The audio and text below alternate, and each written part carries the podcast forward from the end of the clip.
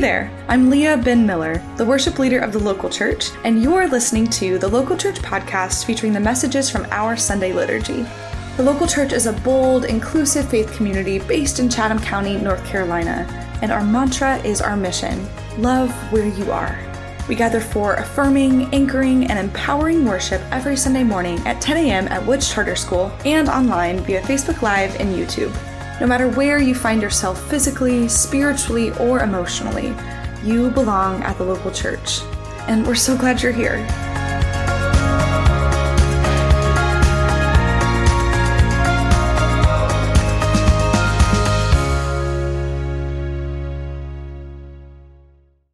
Good morning.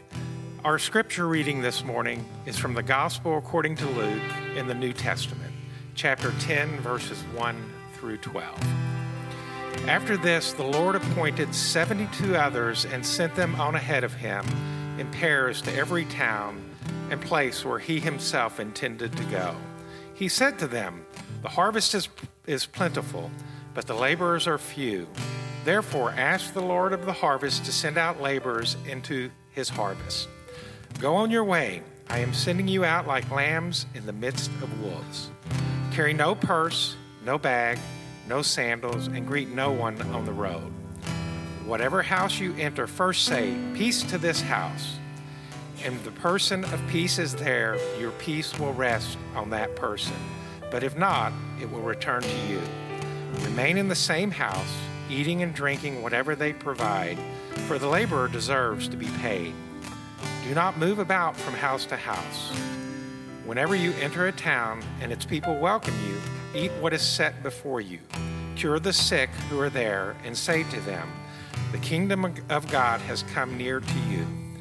But whenever you enter a town and they do not welcome you, go out into the streets and say, Even the dust of your town that clings to our feet, we wipe off in protest against you. You know this. The kingdom of God has come near. I tell you, on that day, it will be more tolerable than Sodom than for that town.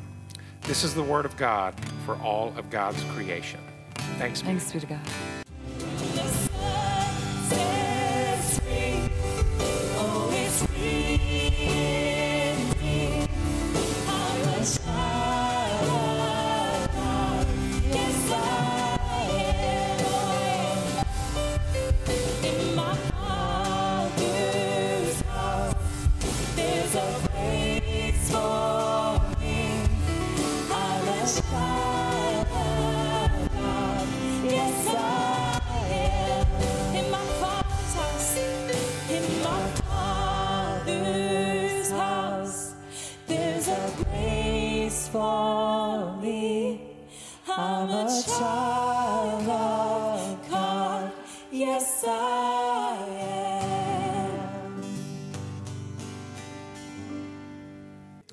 Weeks ago, we um, started a summertime vibe by me sitting down. Um, and uh, this week, I invited a friend to sit with me. This is uh, Dakota Philbrick. I'll tell you about him uh, a little bit more, um, but he's going to join me here because um, we're starting a new series today that we're calling The Gospel According to. The Gospel According to. When you hear the word gospel, uh, you might uh, think of the Gospel according to Matthew or Mark or Luke or John one of the four narrative accounts of the life, death, and resurrection of Jesus, stories of Jesus' life that have been passed down from generation to generation, told and retold throughout the centuries, stories that, uh, that, that, that, that we pick up here as a church and roll around in together, stories that, that still impact our lives and teach us who Jesus is and, and what Jesus is about. The word gospel, the word gospel literally means good news. The word gospel literally means good news. And so we talk about the gospel of, when we talk about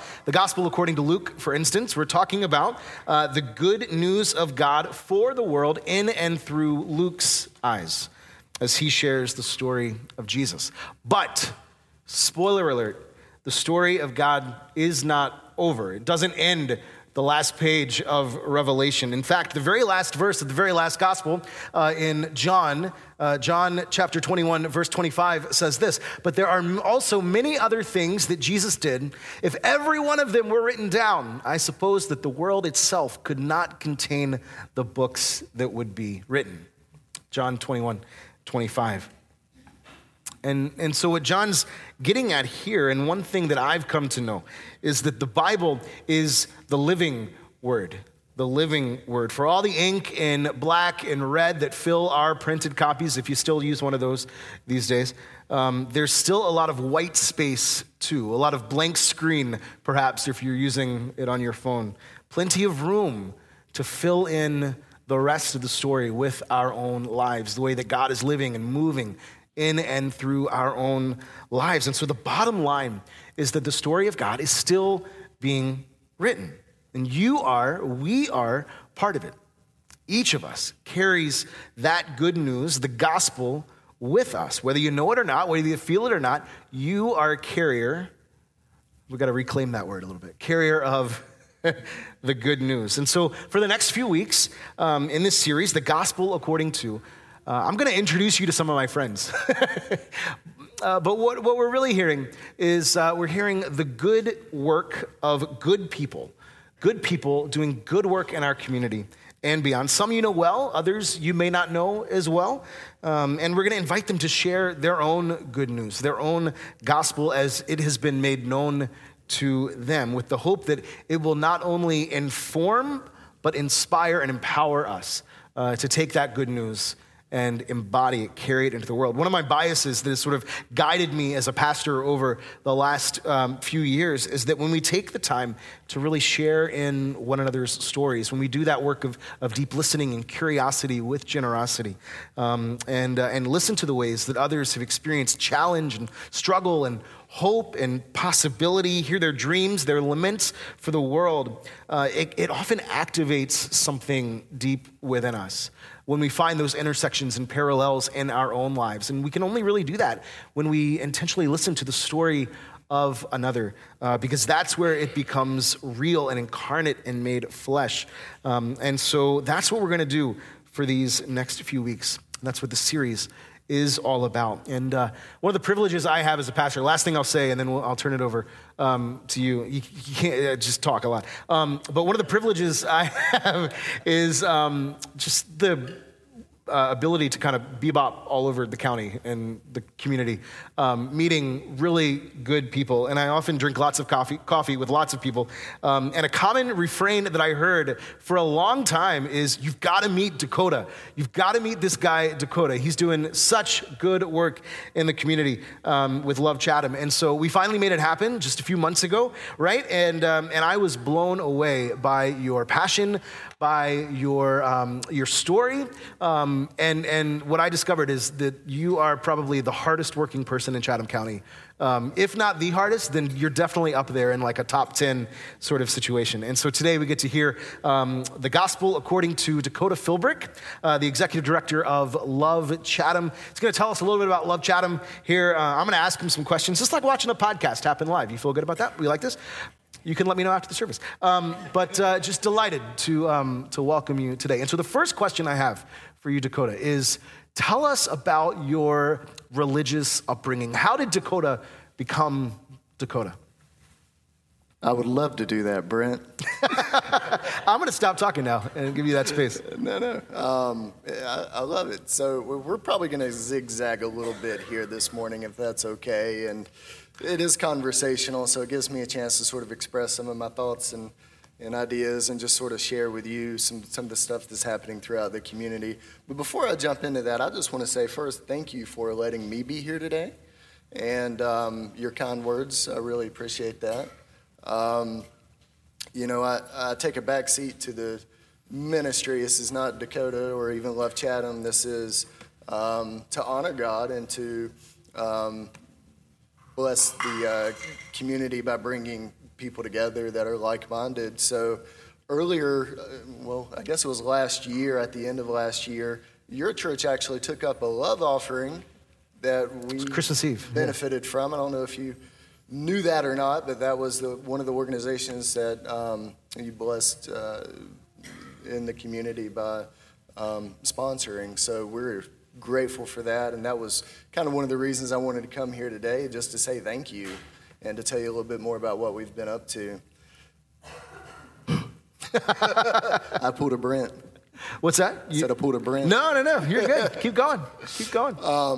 So, what was the question again? Um, how did uh, how did Dakota become Dakota? Your religious upbringing, or just upbringing, Yeah. and how did you get here? Well, um, Big moments. big moments. Yeah, sure. So, you know, I grew up in Bear Creek. Anyone know where Bear Creek's at? That's a part of Chatham County. Great. Um, it's a very rural area, and there's probably more cows than people or more anthills. um, but it was kind of a unique uh, upbringing, and just I really um, enjoyed uh, Bear Creek and, and the upbringing that I had. We got to get outside a lot and enjoy, you know, playing in the woods and picking up ticks and that sort of thing, and kicking some sticks around. It's a good life. Yeah. So uh, I lived about a half a mile from Tyson Creek Baptist Church, and that was where I kind of um, my roots were initially. Um, and I, you know, I shared some of my testimony with Brent. And here's the thing: I probably did what a lot of people, maybe even in this room, have done, where maybe you you start out in church and then you fall away from it and you come back to it. Well, that was that was me. Um, you know, I, I, um, I I grew up going to church. Mom made sure we were there every Sunday. And then I got older and thought I was maybe smarter and decided that I was going to sort of live life the way that I wanted to live on my own terms. And I found out over the years how bad of a decision that was. Um, but it's this cumulative effect, right? It's it's you're you're good for a while and you're coasting and you're comfortable, and then those bad decisions kind of start to kick in, and it has this effect on your your life. Um, so I go through um, college and. Uh, you know, I'm I'm out uh, working and trying to earn a dollar, and was earning really pretty good. You earned a couple of salary, them. Yeah. um, corporate America compensated me very well for my background and skill sets and so forth. And um, but that was empty to me, and I learned that later. That really, I always thought that happiness was just kind of one move away, um, and and it it it added up. You know, life got to the point where I was experiencing um, what I understand now to be depression, and uh, I went through that for a couple of years, and it was it. God redeems us, right? I'm here today because of what I read in this book. And there's a particular scripture that I want to share with you this morning. This is my life verse, and I'll tell you why it's my life verse. In my darkest moment, when I went to my Bible, this is the verse that I read. So let me kind of give you the backstory. I was um, living in Knoxville, Tennessee, and um, at that point, I kind of decided that I didn't want to be in corporate America anymore, so I bought a bar and drank a lot of beer. Sir, we served a lot of beer. I drank a lot of beer too. Probably Not just to yourself. well, that's where my profits went, I guess. Um, but in that vomit, if you will, um, both literally and figuratively, uh, life was hitting me with a lot, and I didn't have anywhere to turn. I didn't have any source of comfort in my life at that point. My financial situation was really messed up. My personal relationships were all out of whack, including the one with my uh, wife at the time. I'm remarried, and I'm very blessed with my beautiful wife, Elena. Um, but it was just this sort of, like I said, it was this cumulative effect of these bad decisions, and I was in depression, and I didn't know what to do with it. So I began to have some very real thoughts of what would maybe would just be a little better if I wasn't here, right? So, so some suicidal thoughts, and um, that it was a life or death decision, literally. Um, I just the Holy Spirit pushed me to open the Bible. I can't even explain it. Um, so I did. My grandfather gave me a Bible for my graduation present, my senior year graduation present from high school. And I went all this time, I never opened it. Never opened the Bible from my senior year all the way up until this point. and it's just sitting on a bookshelf. It was still in the still in the case. I never threw it away. It meant something to me. It was my grandfather gave it to me. And I think one day he knew I was going to open this book up and that I was going to read what I was supposed to be reading. Um, so I'm just going to flip to Isaiah 41:10 because it was in that moment that I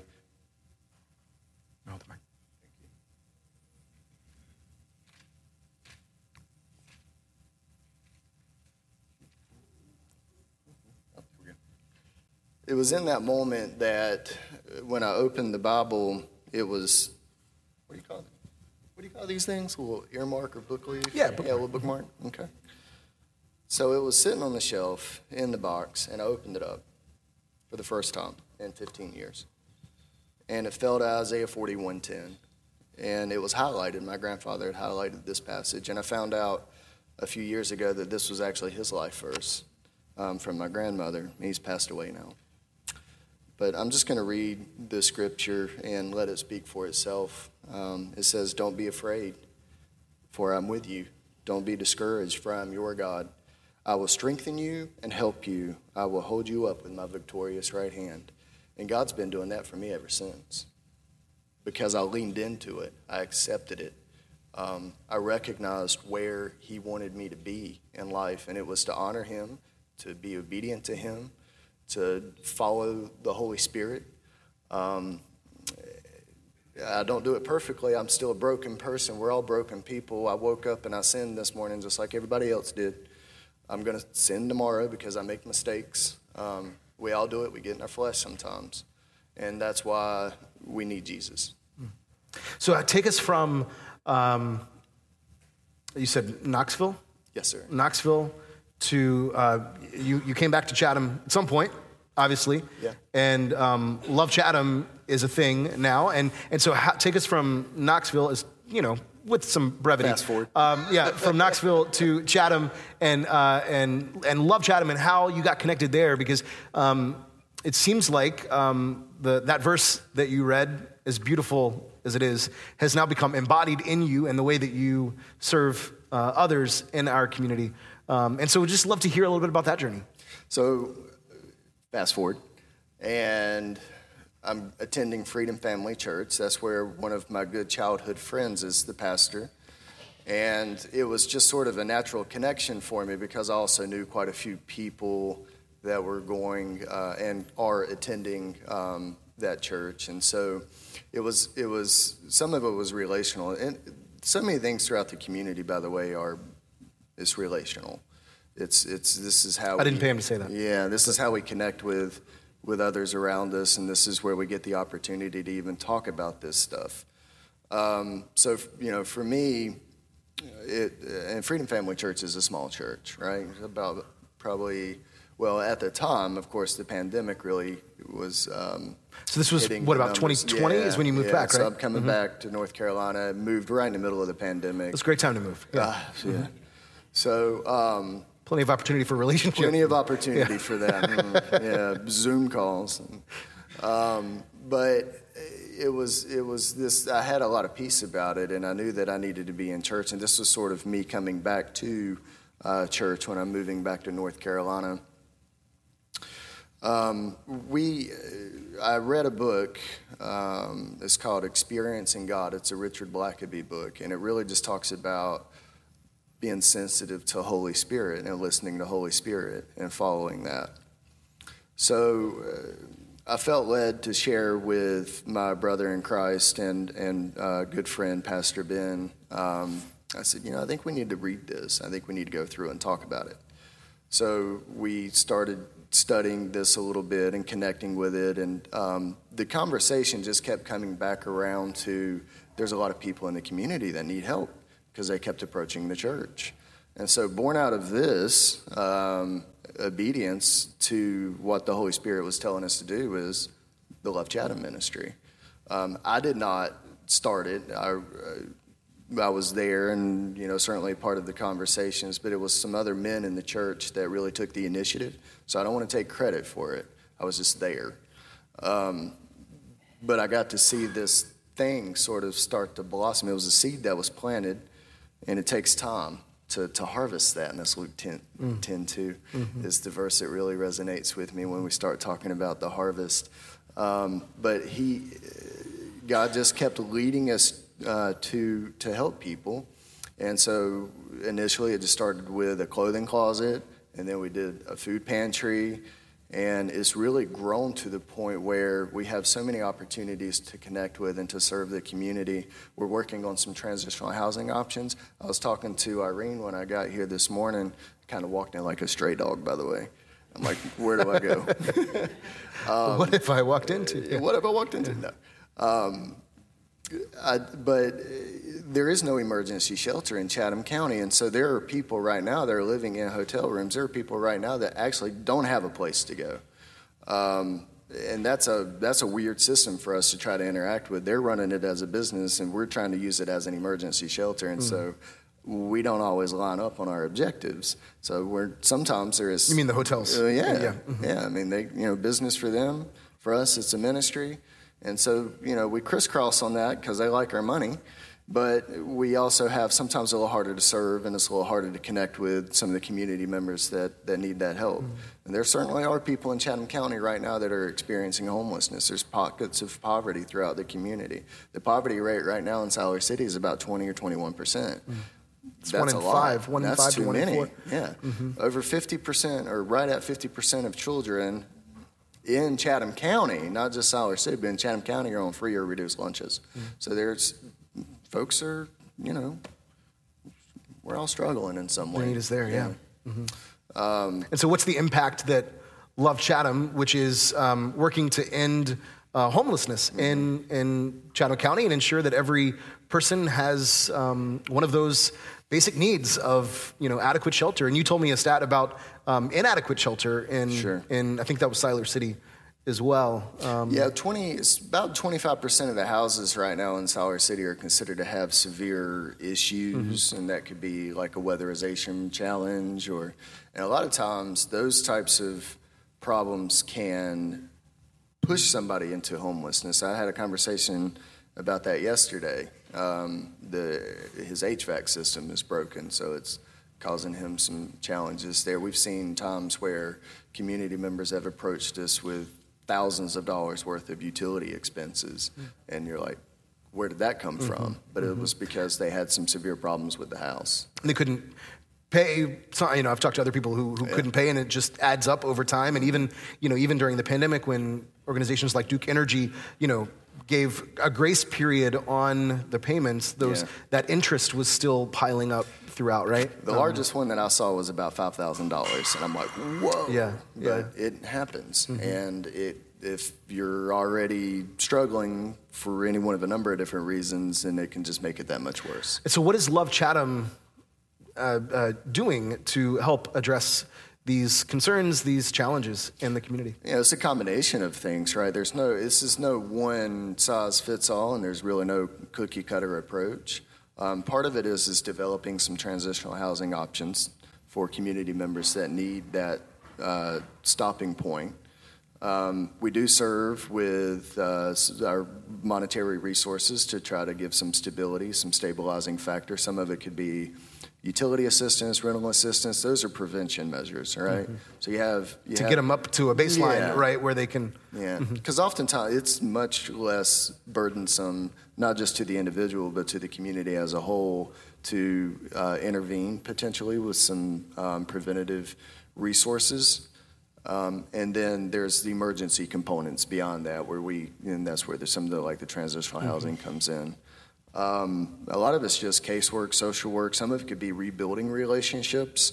We there's oftentimes where um, community members, their family dynamic is falling apart, and where healing uh, could uh, stabilize that, and that could be another. Uh, that's another opportunity, and again, some of that's casework, social work, ministry, and counseling. There's more than one way to approach that dynamic, but. Um, and then we have a collaborative, if anyone's heard of the Chatham Housing Collaborative, that consists of United Way, Salvation Army, the Department of Social Services, um, CPCA, which is our community action group, and then Love Chatham. So it's these partnerships, Yeah. it's collaboration, it's community, it's relational. Um, and ultimately, it's I think we have to stand firm on our foundation. Mm-hmm. Jesus says, "I'm the way, the truth, and the life, and no one comes to the Father except through me." I know that the chaos in the community is happening because it's starting in the home. The, the chaos in the community starts in the house, mm. and it spills out into the community. It's mm. something that we see as a side effect, and the brokenness um, that we see as a side effect of that disobedience to God. Well, what, strikes me is um, that it's, it's more than just, uh, you're, you're sort of redefining what it means to be um, homeless, perhaps, that, and recognizing that home is so much more than, Mm-hmm. than a shelter, but it is the relationships. It is, you know, um, just, it's, it's multifaceted. And the ways that Love Chatham in particular is working with groups like Salvation Army and CPCA and a lot of community partners um, to take a really complex and multifaceted uh, approach to um, meeting people where they are and, and helping uh, to empower them toward um, uh, a home for themselves. Um, and, Well, yeah. and you know, just getting to talk about this too, it kind of removes and should remove the stigma that sometimes is associated with homelessness. Um, and many, many times, it is not that person's fault. There are broken systems. Absolutely, yep. Mm-hmm. There are messed up priorities. cycles of poverty and systems of oppression. yeah. Sometimes we see irresponsible landlords, for example. We, that- Mm-hmm. That's a word. Many Yep. Mm-hmm. times, yeah. So it happens. So, um, last question for you, because believe it or not, we're almost out of time. I've had fun. oh, good. Um, you were nervous. Uh, is um, how have you experienced? And maybe there's a story, maybe there's um, a person that you can think of, but how have you experienced good news in and through the work of Love Chatham for the community? So yesterday, um, my wife and I are serving the hotel rooms with some uh, food boxes and just connecting with community members that are uh, living in the hotel rooms.